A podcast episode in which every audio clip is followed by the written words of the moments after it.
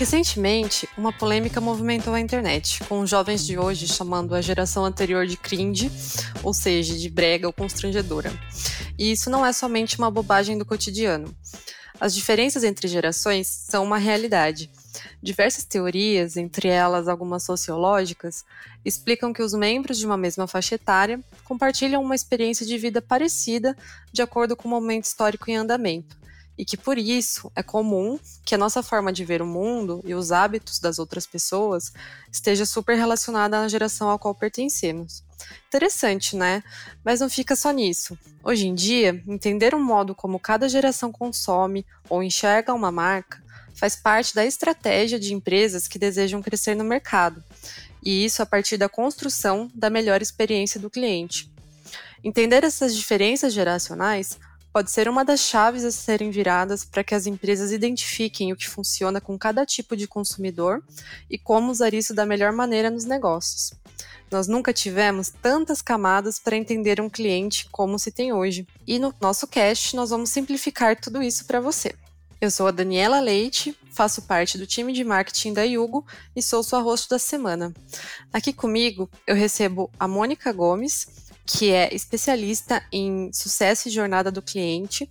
Ela tem 15 anos de experiência nessa área e hoje atua aqui na Yugo como Head de Customer Success. E nós recebemos também aqui com a gente a Silvia Bassi, que é jornalista especializada em tecnologia e internet. Ela é publisher da The Shift, que é uma plataforma de jornalismo de dados.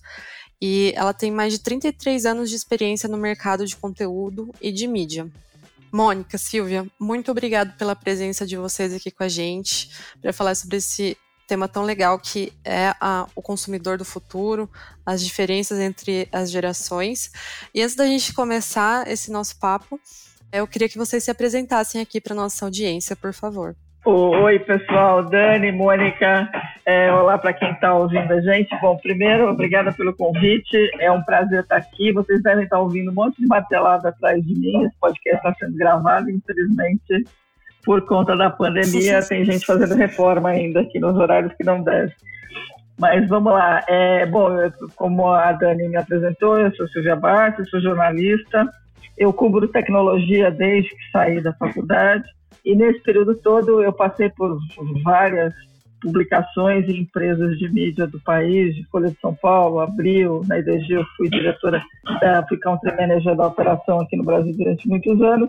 E aí resolvi, agora, desde 2019, junto com a Caixinha Deluxe e mais algumas outras pessoas, criar uma plataforma de conteúdo com foco na ruptura, né? então que é a The Shift, e a gente tem uma proposta para The Shift que é escrever sobre disrupção, porque a gente parte do princípio que a ruptura é a única constante do século XXI, como diz nosso bordão.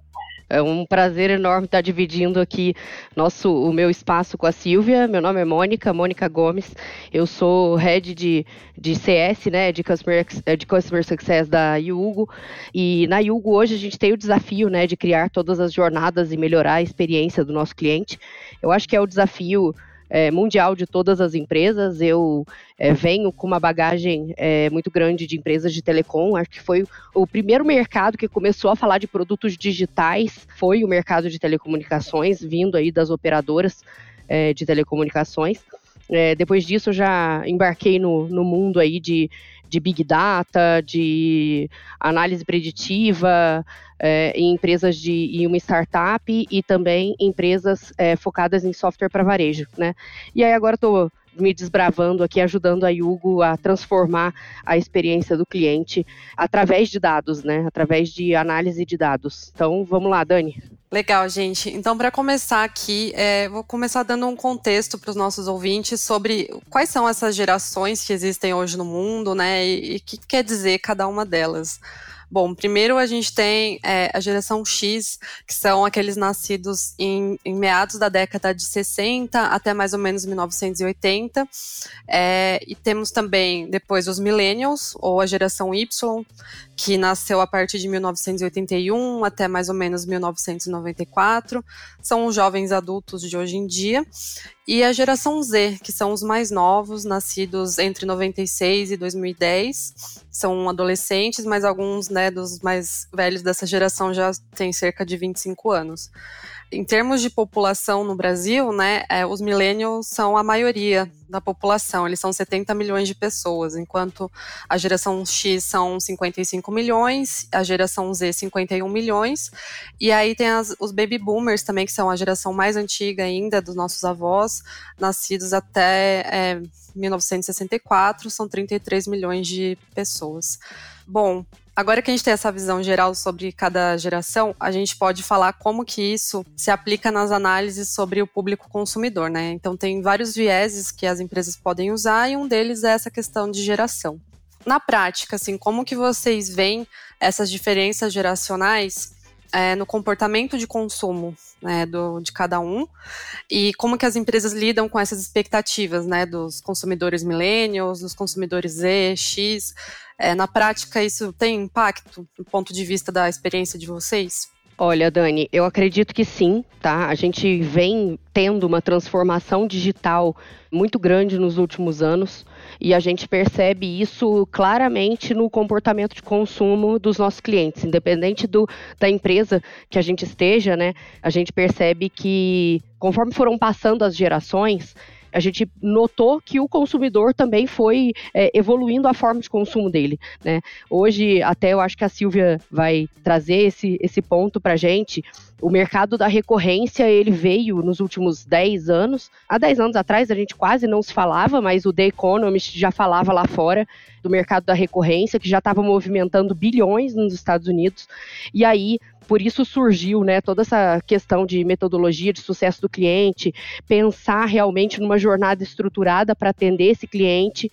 Tudo isso veio por uma necessidade de como a gente vai fazer para atender a expectativa desse cliente, para usar a inteligência para comunicar com esse cliente de uma forma mais fluida, mais clara, mais rápida, mais inteligente mas ao mesmo tempo você não, não é colocar todo mundo no mesmo, no mesmo balde e atendê-los todos da mesma forma, né?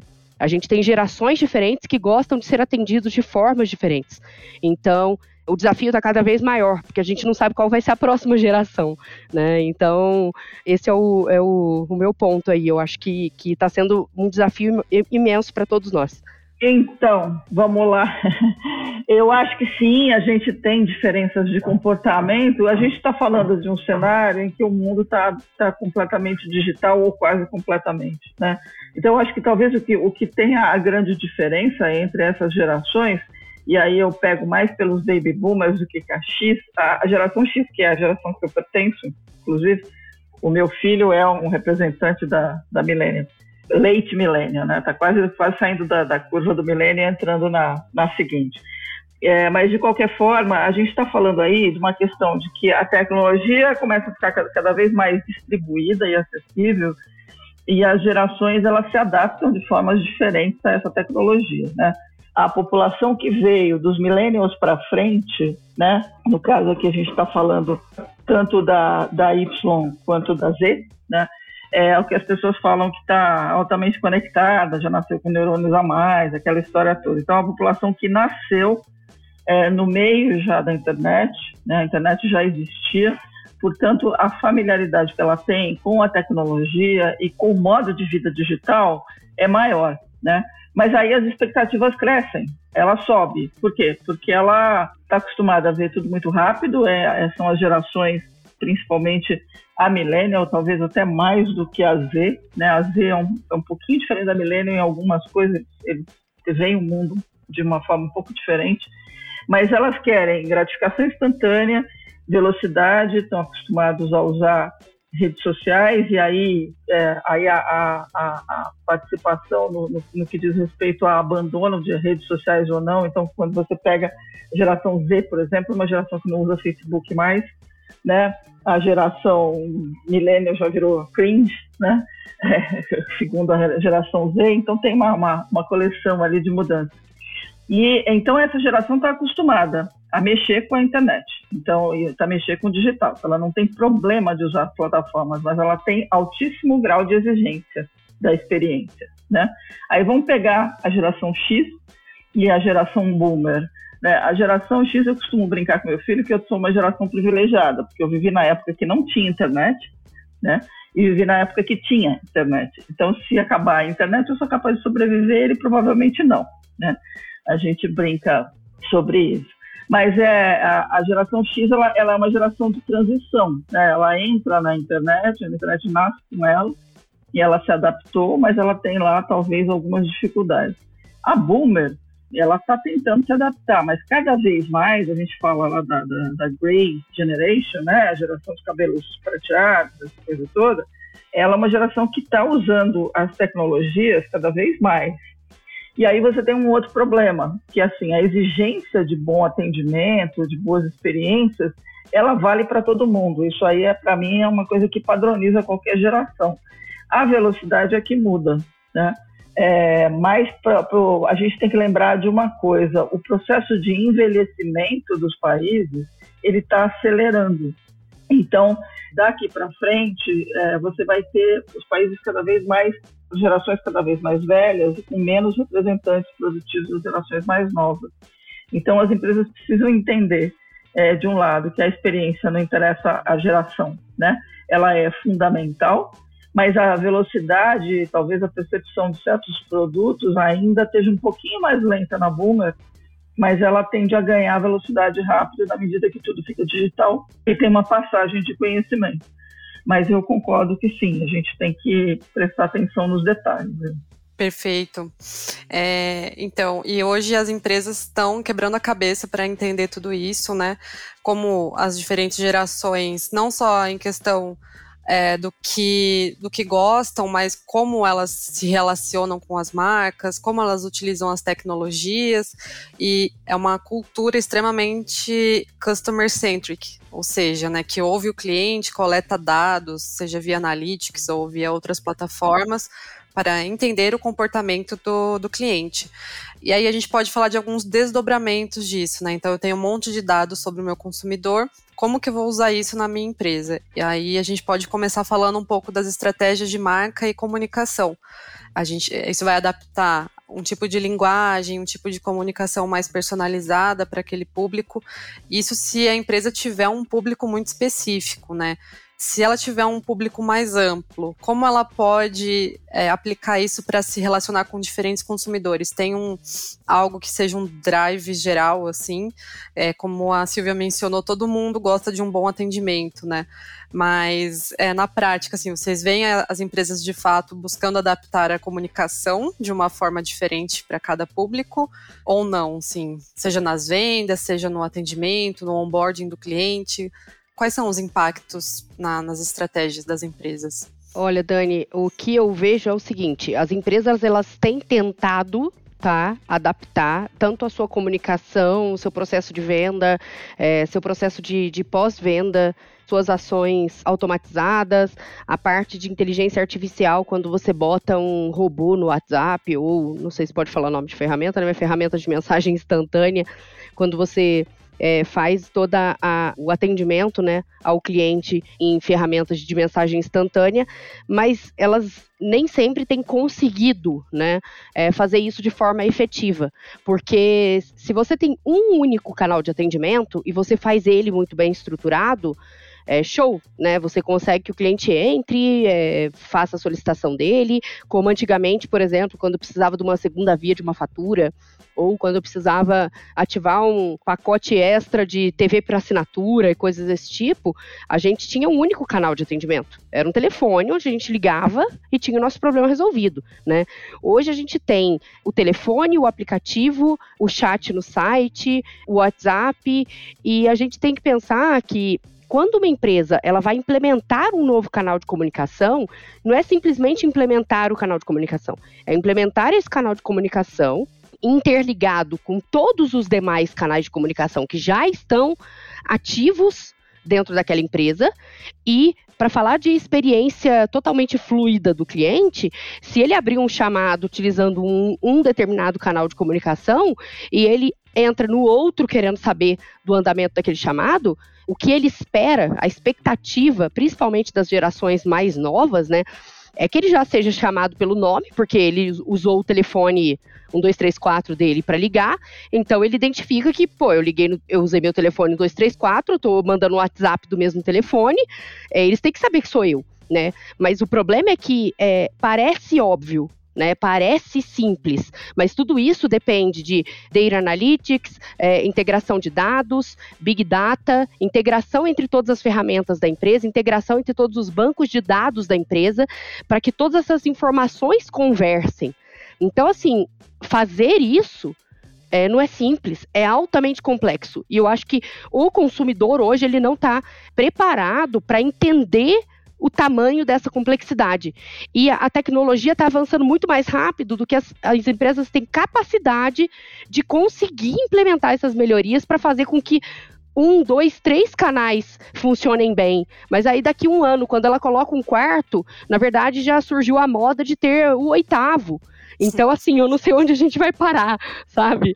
Então, realmente é um desafio imenso, assim, a gente, é, a empresa ter pessoas não digo nem área data driven, tá? A empresa ser data driven, né, direcionada a dados, a empresa ter áreas focadas em, em data analytics, data insights, em banco de dados, não banco de dados, processamento do banco de dados, inteligência do banco de dados, né?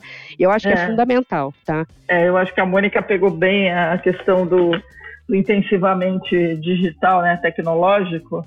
Mas eu, eu, eu, eu tenho uma, duas, duas teorias. Né? A primeira teoria é de que a tecnologia ela amplifica o telhado de vidro que já existia anteriormente na versão analógica das empresas. Ou seja, se as empresas não tinham um direcionamento para atender bem o cliente antes que na, da tecnologia, quando ela traz a tecnologia, se isso não é bem feito, e geralmente não é bem feito, é, você só amplifica o problema. Né? Então, acho que esse é o primeiro ponto. O segundo ponto, é, e aí, assim, faltou pensar digitalmente, faltou ter pensamento digital, faltou ter pensamento digital first, tem uma série de problemas que acontecem aí nesse processo de transformação. Por outro lado, tem uma outra questão, e que está acontecendo, na minha opinião, cada vez mais, que é assim, as empresas estão empurrando o consumidor para ir para os canais digitais. Elas querem tirar o consumidor e isso exacerbou bastante durante a pandemia, porque a gente viu, primeiro, todo mundo ter que trabalhar de casa, os call centers de voz, eles sofreram muito com isso, tiveram que virar do avesso, né, para conseguir resolver o problema do atendimento, e aí teve uma corrida a mais canais, né? Só que nesse processo de empurrar o consumidor para esses novos canais, do tipo assim, acesse pelo nosso WhatsApp, vá para o app, use o site, fale com o robô, essa comunicação está acontecendo toda via telefone. Então, o que tem acontecido hoje é que quando você usa o telefone, por exemplo, para fazer uma, um atendimento e você não quer, você quer fazer pelo telefone, você gasta pelo menos uns cinco minutos ouvindo todas as explicações que a empresa tem que dar para você de que você deveria ter entrado online. Isso para mim é contraproducente. Assim, eu, eu já começo a call irritada, porque eu fiquei três minutos perdendo meu tempo em ouvir uma informação que eu já sabia que existia. Né? Então, eu acho que tem aí um problema de, de corrida para adaptar, mas tem ainda, falta muito tutano na parte de, de entender de CX, de entender de UX. Né? É, a experiência do consumidor ela precisa ser fluida, ela precisa ser sem atrito. E se ele tem que ficar pendurado no telefone para esperar três minutos alguém dizer para ele que ele devia ter entrado pelo WhatsApp, isso é atrito, na minha opinião. Né? Não é baixo atrito, é alto atrito. E aí você começa a ver uma outra coisa, né? Que é a porta da casa de todo mundo virou serventia de todo mundo, né? A porta da casa mobile. Então, está tá virando hábito das empresas mandarem para você um SMS dizendo: olha, você tem aqui uma, uma proposta fantástica ou chegou um produto novo para você, entre no nosso WhatsApp nesse minuto para resolver, ou até problema. Né? E aí, quando você entra no WhatsApp, o WhatsApp que está ali prontinho para te atender não sabe quem você é. Que aí pega nessa questão que a Mônica levantou. Por quê? Porque alguém implementou um negócio sem pensar que eu ia chegar lá e eu precisava ser reconhecido. Então, eu acho que falta ainda muita experiência nessa parte de entender como é que você faz a passagem de um canal para outro. Falta é, data-driven, pensamento data-driven, com certeza, não tenho nenhuma dúvida disso.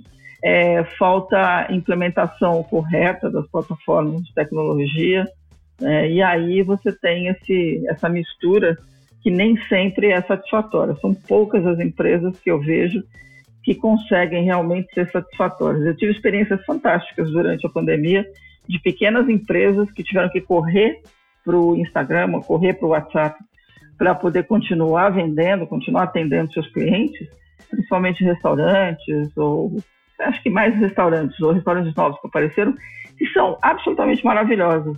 Na hora de bater na sua porta digital, dizer, ó, oh, dá licença, eu queria te apresentar um negócio. Mas a maioria das empresas mais antigas, ou as incumbentes, elas não conseguem fazer isso. Elas fazem de uma forma ainda muito aos trancos e barrancos. Então tem muito arroz e feijão para comer aí. Não, total. Eu estava vendo aqui também que essa questão do omnichannel, ela é de fato um problema hoje para as empresas. Um problema nesse ponto de vista de que é, cada geração vai ter preferência por um canal e ter essa fluidez e agilidade, como a Mônica comentou, de que os vários canais uhum. se conversem, né? Então, se eu entrei lá, passei meus dados, a gente vai depois seguir essa comunicação de, da mesma forma em outro canal. Se eu quiser mandar um e-mail, por exemplo, da empresa, é, eu espero que eles já saibam qual é o meu caso, né? Então, isso daria certo para uma experiência integrada do cliente. Mas, assim, na prática, quais barreiras e quais percalços técnicos vocês veem que ainda existem, minando um pouco a transformação digital nas empresas, não sendo uma experiência ainda tão omnichannel como seria na teoria, né? Eu acho que talvez o grande percalço seja a falta de pessoas capazes de interpretar dados e pensar criativamente sobre os dados na aplicação das plataformas de comunicação com o consumidor, é, seja uma estratégia omnichannel ou não. E aí você começa a entrar num terreno que não é só, por exemplo, não saber interpretar o dado, não saber juntar, né? E a gente sabe que isso é uma tremenda carência nas empresas, mas também não saber integrar, fazer essas passagens, ou mais que isso, né, ser criativo para conseguir, a partir do dado reconhecido, a partir das informações prévias, conseguir antecipar os problemas. O, o grande sonho de consumo de quem hoje está trabalhando nessa parte de atendimento ao, ao, consumidor, e principalmente do consumidor, é que a empresa adivinhe o meu problema, né? Me avise antes que alguma coisa vai acontecer, ou fale comigo e me dê uma, uma informação antecipada. E para muitas situações de empresa isso é possível. Então aí eu, eu, eu sou totalmente é, a favor do que a Mônica falou, que assim, o grande nó, na minha opinião, que a Mônica comentou antes, é data driven, é people data driven. Não, é exatamente isso, porque a gente tem é, é, times muito capazes, né? Mas como a tecnologia e a parte de análise de dados e ser data-driven é tudo muito novo, nem todo mundo está capacitado, né, a fazer isso da forma mais bem estruturada. A gente vê que às vezes, por exemplo, uma determinada área vai implementar um sistema que, segundo ela, impacta só uma área, né? Aí na hora que ela implementa aquele sistema, é um outro sistema que aí são pessoas que têm que colocar informações em dois sistemas diferentes. E aí eu acho que, que, que o que acontece também é uma visão um pouco míope, né? É, do que realmente impacta o negócio do cliente. E eu acho que faltam estruturas corporativas dentro da empresa que olhem para o todo né? E que olhem para aquilo e falem assim, não, olha, peraí, isso aqui impacta o cliente, porque as áreas elas pensam nas áreas, mas elas têm que pensar que sim, o que une, o que une né? O que, que é a cartilagem de todos os ossos, considerando que todos os ossos são áreas da empresa? São os clientes. Né? Então, se você precisa implementar um sistema é, na sua área, é para deixar alguma operação, algum processo mais fluido para facilitar a sua gestão e sua atividade. Isso, de alguma forma, isso impacta a vida do cliente, direto ou indiretamente. Né? Então, eu acho que quanto maior são as empresas, mais difícil é essa união, toda essa integração de dados e integração sistêmica. E aí eu acho que a Silvia deve ter mais, mais informação disso que eu vou falar agora, mas as áreas de M&A estão pirando, né? Porque a gente está é, é, o tempo todo fazendo aquisições e novas aquisições e novas aquisições e, e querendo ou não, as pessoas elas estão olhando muito para é, o quão financeiramente aquela aquisição é viável, né? Então eu acho que isso é muito importante, né? A gente eu acho que existem números do mercado que mostram que as empresas elas estão fazendo cada vez mais aquisições E isso deixa cada vez mais complexo, porque cada empresa tem o seu funcionamento, tem o seu sistema. Aí eles querem, não, é, integra o sistema de venda e vamos vender uma solução do outro. E aí começa né, aquela teia de aranha para fazer com que aquilo esteja integrado o mais rápido possível e não o mais fluido possível. Né? Então, acho que a gente tem grandes desafios aí, até para lidar não só com a ansiedade dos, das novas gerações, né? Mas a ansiedade dos investidores, dos C-levels e etc., na busca por números e resultados, eu acho que é muito mais difícil de você mitigar e tentar segurar do que das próprias gerações novas, né? O que eu percebo, e aí eu queria que você, que você falasse um pouco, Mônica, é que na hora que uma empresa decide fazer todo esse processo, e quando as coisas não estão bem azeitadas, então né, um não sabe o outro, na sua opinião, assim, nas experiências que vocês têm, os processos bem-sucedidos são aqueles que envolvem, desde o começo, o topo da cadeia alimentar? Quer dizer, o CEO tem que estar sabendo o que está acontecendo o tempo inteiro para que isso fique moeda corrente na companhia inteira? Olha, Silvia, eu, o que eu acho é o seguinte: é, ele precisa saber das coisas mais impactantes, mais caóticas ali, né? É alguma coisa que impacta diretamente, mas eu vejo que muitas vezes as pessoas tentam poupar, né, o C-level de problemas operacionais, de problemas estruturantes e coisas que não são somente os resultados, né? Então, quando vai fazer um, uma fusão, quando vai fazer uma, uma junção com outra empresa e que você precisa pensar, tipo, olha, mas espera aí, eu tô vendo que essa aquisição aqui não vai ser tão fluida para a experiência do cliente, né? Muitas vezes naquele momento que pouco estão olhando é a experiência do cliente. É, é, é, é, muito olhado a questão financeira daquela junção. É lógico que a experiência do cliente é sim levada em consideração, não tenho dúvida disso. Mas eu acho que muitas vezes as pessoas elas, elas desconhecem alguns problemas assim. Eu acho que isso acaba impactando, até porque vamos combinar que o CEO ou as pessoas que dirigem a empresa é muito difícil ele saber de todos os problemas que estão acontecendo na empresa, né? Eu concordo com você, sabe, difícil saber, mas o meu ponto é que o, CEO, o A CEO, né? É, eu acho que a grande questão é a seguinte: na hora da decisão de, de fazer a transformação digital, uma das coisas que eu sinto que pega e que são pesquisas que mostram que só 12, 13% no máximo dos representantes do C-Level, da diretoria de uma empresa, tem alguma fluência digital, é que não dá para pedir aquilo que você não sabe o que é. Né? Então, é, é não estou pegando pelo lado do que você falou sobre M&A. M&A é uma situação bem particular, eu concordo. Às vezes tem M&As que são apressados e tem que correr, mas essa situação em que você tem que migrar os seus sistemas para um atendimento cada vez mais fluido para o cliente e que isso vai depender de tecnologia, se você tem um, uma gestão, né, seja board, seja a, a diretoria do topo, sem saber os conceitos básicos de, de tecnologia, de uso de tecnologias, de como implementar um processo omnichannel e tudo mais, é muito difícil que ela estabeleça isso como a barra, né? Ela não vai levantar essa barra, porque ela nem está pensando na barra. E está sendo tão difícil ser capacitado em tudo isso? Mas é, mas é assim, eu, eu costumo dar um exemplo da dona Luísa, né, do Magazine Luiza. Para mim é uma das pessoas mais brilhantes que o país tem como empresária, né, se não for a mais brilhante.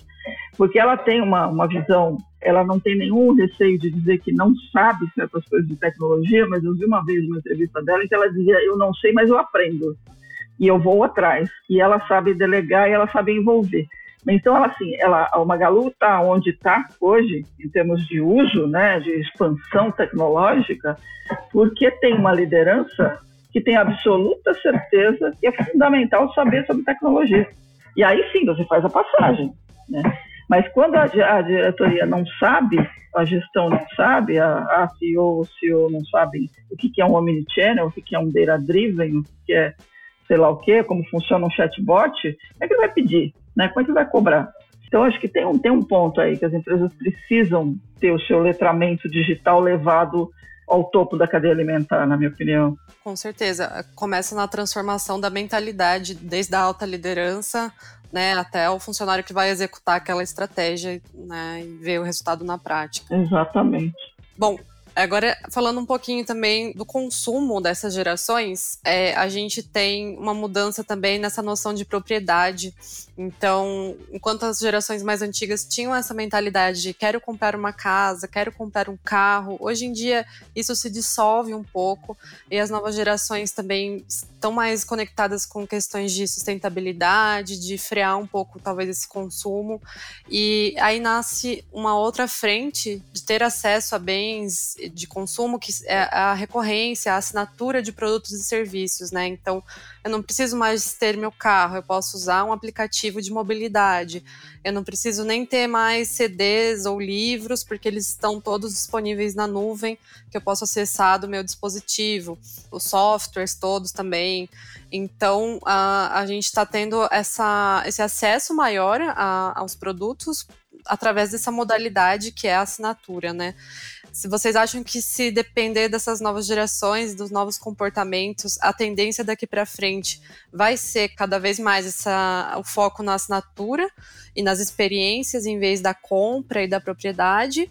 E isso pode ser um modelo de negócio interessante para as empresas, principalmente nessa área de tecnologia? Eu acho que, Dani, já está sendo, tá? tudo por assinatura. Eu estava vendo um material, é, é inclusive um, um dos, dos, materiais que eu uso em palestra, que é, é, bem interessante porque fala isso, né? Hoje em dia tem comida uhum. por assinatura, tem é, maquiagem por assinatura, tem livros por assinatura, tudo, bebida alcoólica por assinatura, e, e isso Hum, Depende do tipo tudo. tipo de bebida, né? Tem, uhum. tem o clube do gin, tem. Do vinho. Do vinho, da, da, da cerveja. Então, hoje em dia tem tudo por assinatura. E aí, quando aquilo não te atende mais, você cancela, né? Tem amiga minha que ela assina é, as coisas de maquiagem, aí ela vai usando tal, mas vai guardando um monte. Chega no Natal, todas as amigas ganham kit de maquiagem. Eu, eu acho maravilhoso. Então eu falo, nossa, o que será que eu vou ganhar esse ano, né? e tem muita coisa bacana, né? Tem alguns de você receber todo o kit e a orientação para você, tipo, meio que ser um chefe por um dia. Eu acho que já está sendo, né? É, alguns números trazem um aumento gigantesco da economia por recorrência, e até por isso existe uma corrida desenfreada aí por implantações de, de metodologia de sucesso do cliente, customer success, customer experience, porque você não sustenta o mercado de assinatura se você não estiver o tempo todo alimentando aquele cara. É igual um relacionamento. Se você deixa esfriar, se você não fala com a pessoa, se você deixa ela seguir né, a vida dela, uma hora aquilo se desconecta. E para o, o, mercado de recorrência é igual, você precisa o tempo todo alimentar aquele relacionamento, você entende? Uhum. É isso aí tem uma prática muito maior aí do relacionamento com o cliente, né? Sim, sem dúvida. A jornada precisa estar em dia ali, né? Ativa. Você, é, por isso que é o data driven, né? Em cima dos dados que você coleta de como o cliente está usando o seu produto, qual o comportamento dele em relação ao uso do seu produto, você pensa em melhorias e você retroalimenta ele, falando, ó, oh, vi que você usou A, B e C, talvez você goste de D. E aí o cara, nossa, tipo, esse cara realmente me conhece, né? Então acho que isso é realmente o X da questão. É, eu concordo. Eu concordo, Mônica. Bom, pegando, acho que tem várias coisas. Quando você fala de subscription economy, né, economia da assinatura ou da, da receita recorrente, economia da recorrência, você está falando que a jornada nunca acaba, né? Exato. E aí a Mônica lembrou muito bem, se a jornada é contínua, o teu aprendizado sobre o consumidor tem que ser contínuo, porque ele é essa retroalimentação talvez seja das coisas mais preciosas que as empresas tenham. É, não, não, tem é, bem maior do que você estar tá o tempo inteiro recebendo feedback, porque dali nascem novos produtos, por exemplo, né? nascem novas formas de entrega. E eu acho que tem uma questão importante é, que as empresas, é, a gente citou aqui bebida, eu estava lembrando agora da, do pessoal que entrega cesta de, de vegetais, de legumes, tem o pessoal da fruta imperfeita lá que entrega as frutas que as pessoas iam deixar para trás e, e, você acaba é, você acaba gerando outro tipo de economia. Mas a gente está falando de um, de um cenário em que a posse de um bem, e aí vamos pensar num carro, é, vamos pensar, hoje, hoje você tem empresas que fazem assinatura de móveis. Está precisando de uma poltrona para a tua sala. Você vai assinar uma poltrona, vai pagar 70 reais Sim. por mês, dali a seis meses você troca a poltrona, né? Então, é importante entender que a economia da, da, assinatura vem com esse let go que as novas gerações têm com relação à posse, né? A geração Z, por exemplo, não tem esse, não quer ter casa, não quer ter carro, não necessariamente. Então, as oportunidades são enormes. Na verdade, não é, é a, a assinatura de qualquer bem, ela existe. O aprendizado sobre esse processo exige que as empresas sejam ainda mais aperfeiçoadas no que diz respeito a coletar os dados, entender o dado, encantar o consumidor, porque é, a assinatura você larga, né? Você não precisa ficar grudado. E a concorrência aumenta. Então, hoje, se tem, sei lá, quantas empresas oferecendo assinatura de vinho, você tem quantas empresas oferecendo assinatura de comida, de, de tudo que você possa imaginar, né? de todos os produtos possíveis e também aquelas que oferecem hoje a entrega personalizada, né? Entrega personalizada de remédios, por exemplo, né? É complexo e é muito rico entrar no mercado da recorrência é uma coisa muito rica. Perfeito. E aí, que nem você falou, a concorrência está aumentando nesse nicho das assinaturas, e aí o que vai diferenciar né, uma empresa ser a preferida do consumidor vai ser essa experiência personalizada cada vez mais, né? Então vai surgir a tendência, acho que é nichar cada vez mais ali, então por exemplo, a pessoa quer uma assinatura de, de vegetais, né, da entrega da cesta, mas aí ela vai é, segmentar para os orgânicos. Orgânicos, é, hortaliças, orgânicos, frutas. Então, acho que vai ter sempre um, alguns caminhos derivados aí para atender públicos cada vez mais específicos. E aí eu acho que é uma tendência de diferenciação né, das empresas. E além disso, também é, proporcionar uma experiência de pagamento muito fluida para o consumidor, né? Porque se é algo que ele quer com uma frequência alta, por exemplo, toda semana todo mês que seja, é, ele não quer ter essa dor de cabeça de, por exemplo, sempre lembrar de pagar um boleto ou sem ter algum tipo de atrito ali na hora de finalizar a compra dele, né?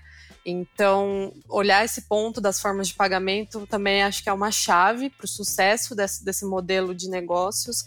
E a gente tem acompanhado aqui na Yugo que realmente é uma tendência. Então, a automação de pagamentos é uma tendência para facilitar essa, esse cotidiano do consumidor ainda mais para compras recorrentes.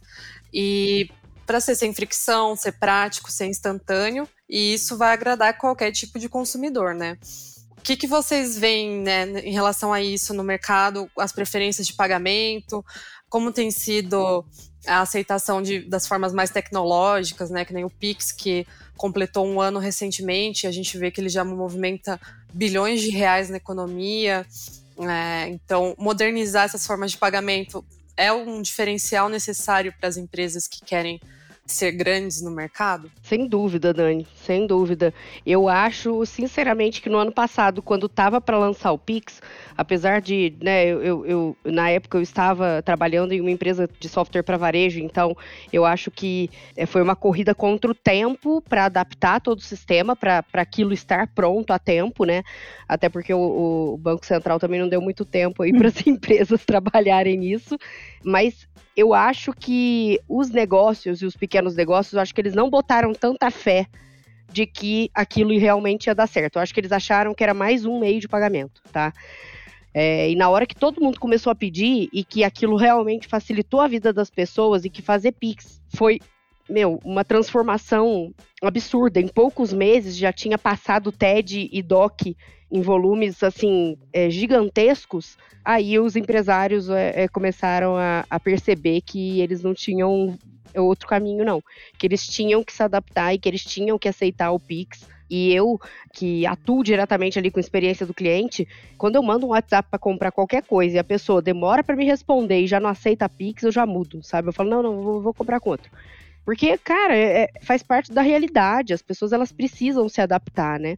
Seja um pequeno, um médio ou um grande negócio, as pessoas elas precisam se adaptar. E aí agora saiu também, né? O Banco Central lançou agora dia 29 é, outras duas funcionalidades, que foi o Pix Saque e o Pix uhum. Troco. Então, Sim. assim, o consumidor vai poder ir num comércio e sacar dinheiro. Então, gente, daqui a pouco é não vai ter mais caixa eletrônico, não vai ter mais banco. Se eu puder sacar dinheiro na, na padaria da esquina, eu vou no banco para quê? É, hoje, uhum. na, onde eu estou morando, não tem o meu banco. Para eu sacar dinheiro, eu tenho que andar 30 quilômetros. Então, assim, isso em breve meu problema será resolvido, né? Com então, certeza. assim, é, isso é fantástico, assim, eu tô vendo isso com, com ótimos olhos. E eu acho que vai, vai ter mais uma mudança de paradigma também, que eu espero ansiosamente quando sair o Pix recorrente, né? Quando você puder ali agendar a recorrência do pagamento via Pix e, e aquilo cair como um débito em conta na, na, na conta do cliente, aí eu acho que o cartão de crédito começa a perder também força, né? Porque ele tem taxas mais altas do que Pix. E lógico, né, que a maioria das pessoas usam cartão de crédito hoje muitas vezes por causa da milhagem, né, por causa dos pontos e por causa do parcelamento. Se você leva para o Pix o cashback, que já estão levando, né, para as contas correntes, o cashback, e, e você leva o parcelamento, você poder mensalizar aquilo, eu não sei quanto tempo a gente fica ainda com, com funções de cartão de crédito. Verdade. Boleto, então, já era. É, eu acho que esse é um ponto super importante. O Pix ele está revolucionando, sim, né? O comportamento. Se a gente pensar que tem 62% da população brasileira que tem uma chave Pix hoje, então você já começa a ver o tamanho do impacto, né? Os números saíram agora recentes, que fez um ano do Pix, mas 62% da população brasileira são 112 milhões de pessoas usando uma chave Pix, com 300 e tantas milhões de chaves. E aí você tem um, um aspecto que é também o da inclusão, né? É, que são as 40 milhões dessas 112 milhões são pessoas que não tinham uma conta bancária. Né? Então a gente está falando aí de, de uma outra oportunidade para quem consegue oferecer, talvez não seja recorrência, mas a oportunidade de vender e você precisa, aí sim a tecnologia precisa estar a favor, né? Eu acho que tem um ponto aí da questão tecnológica com relação a pagamentos a mesmo os planos, quando a gente estava falando de subscription, que é a, as plataformas que oferecem essas oportunidades de, de você configurar rapidamente um sistema de pagamento, de recebimento, é, que seja ágil, é que elas precisam é, cada vez mais entregar essa agilidade, né? Porque na medida que você vai aprendendo com o consumidor, às vezes você quer criar um plano novo, você quer ser ágil para responder a um movimento de mercado. Então, é, esse é um aspecto importante também, né? A tecnologia está, do back-office, digamos assim, está preparada para atender aquilo que o data-driven, aquilo que o front-office está apresentando de oportunidade. Né? Então, acho que esse é um outro desafio para as empresas aí de todos os lados. E outra coisa, né, trazendo até um número paralelo aí, é quase o mesmo percentual de, de, de, de população alfabetizada, né? A gente está falando em torno de 70% de população alfabetizada.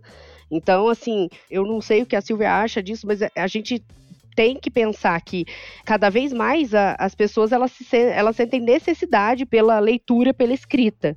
Hoje, tem pessoas que eu conheço que não são alfabetizadas, que não sabem é, ler e escrever, mas uhum. usam o WhatsApp, apertam o botão, Isso. falam e o WhatsApp escreve pela pessoa. Então, assim, com o tempo, essas pessoas vão aprendendo a ler uma coisa ou outra, e isso vai ajudar no consumo também, né? Porque a pessoa uhum. ela pode até ser analfabeta, mas ela não deixa de. Ela não é um, um, uma pessoa inativa no consumo.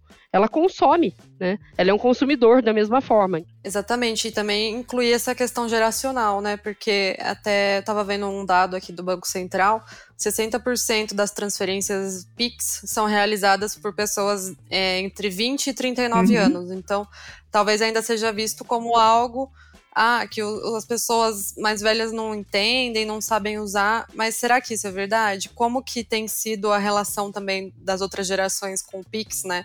Ou é, 40% aí dos usuários não tem entre 20 e 39 anos, né? Então é muito generalista a gente falar que a tecnologia é só para quem é jovem. Eu acho que é, a inclusão também abrange isso, né? Da inclusão digital das pessoas mais velhas também, das outras gerações. Mas eu acho que na medida, sim, você, você tem um. Aquilo, a gente volta um pouquinho naquilo que a gente falou lá no começo, né? A, a questão das gerações mais velhas de lidar com a tecnologia, ela continua presente, até com o Pix, né? Na medida em que a tecnologia vai ficando mais é, movida à biometria, essa tendência tende a se facilitar, né? Porque a tecnologia ideal, na minha opinião, é aquela que ela pode ser usada por qualquer pessoa, né? absolutamente qualquer pessoa.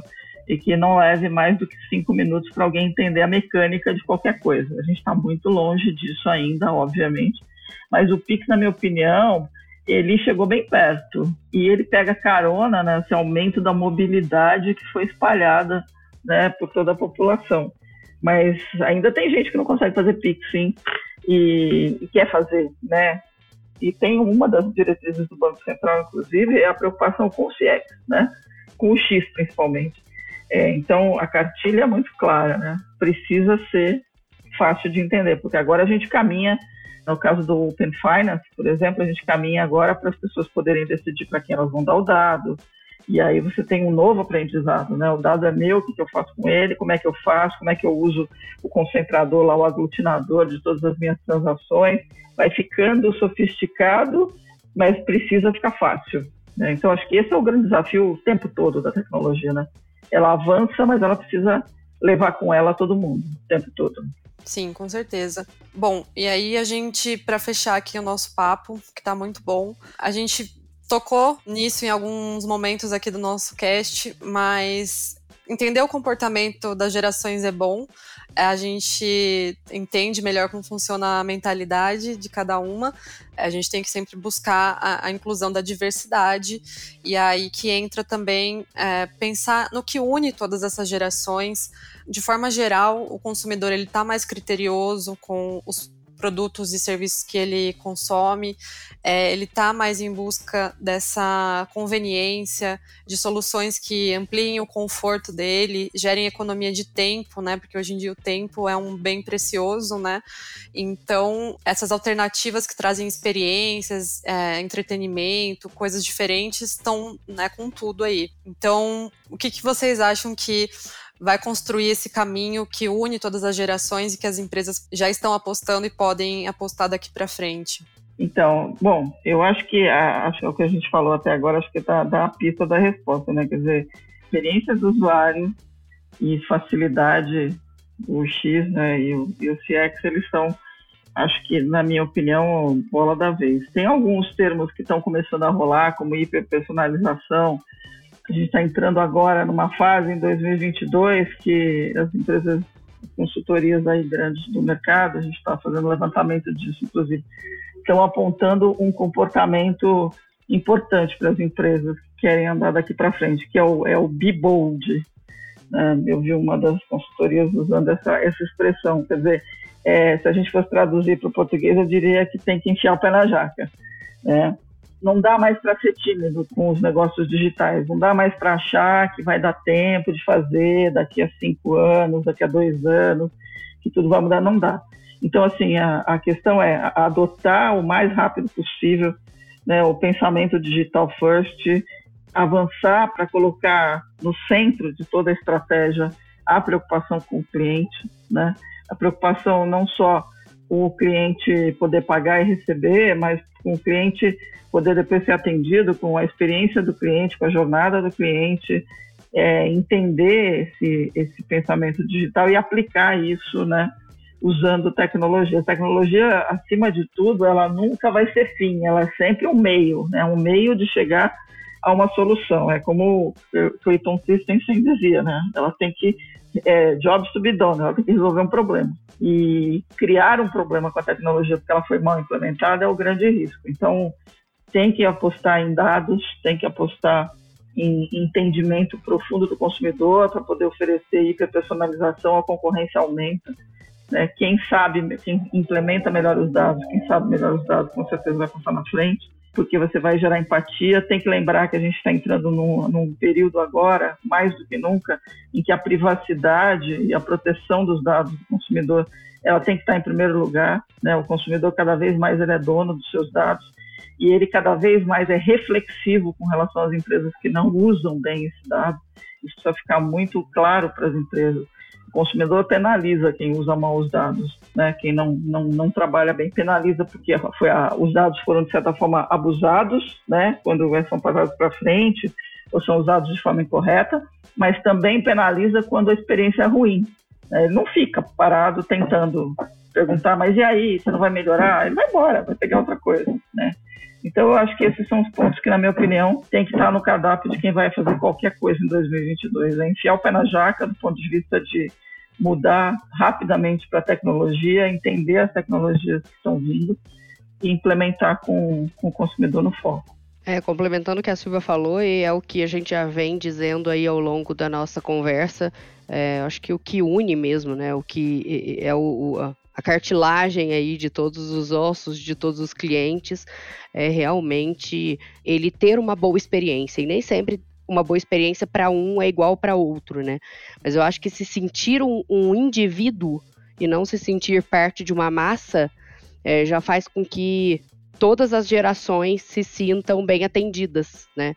Então, ter um atendimento onde a pessoa não precisa repetir todos os dados dela 100 vezes, todas as vezes que ela liga no mesmo telefone, ela conseguir ligar em canais diferentes e, e, mesmo ligando em canais diferentes, saberem que é ela, ou saberem que ela tem um chamado em aberto, se ela quer saber o status daquele chamado ou abrir um novo chamado.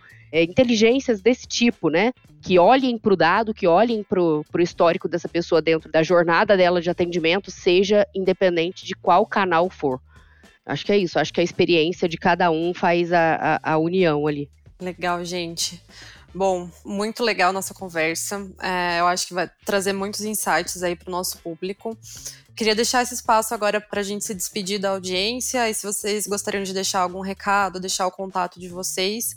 E aí a gente a gente encerra o nosso papo. Eu queria agradecer, agradecer aí o, o tempo, o seu tempo, Dani, agradecer o tempo da Silvia também me colocar à disposição. Quem quiser saber mais sobre sucesso do cliente, é, experiência do cliente, jornadas e etc., podem me procurar no LinkedIn, meu nome completo lá, Mônica Martinez Gomes.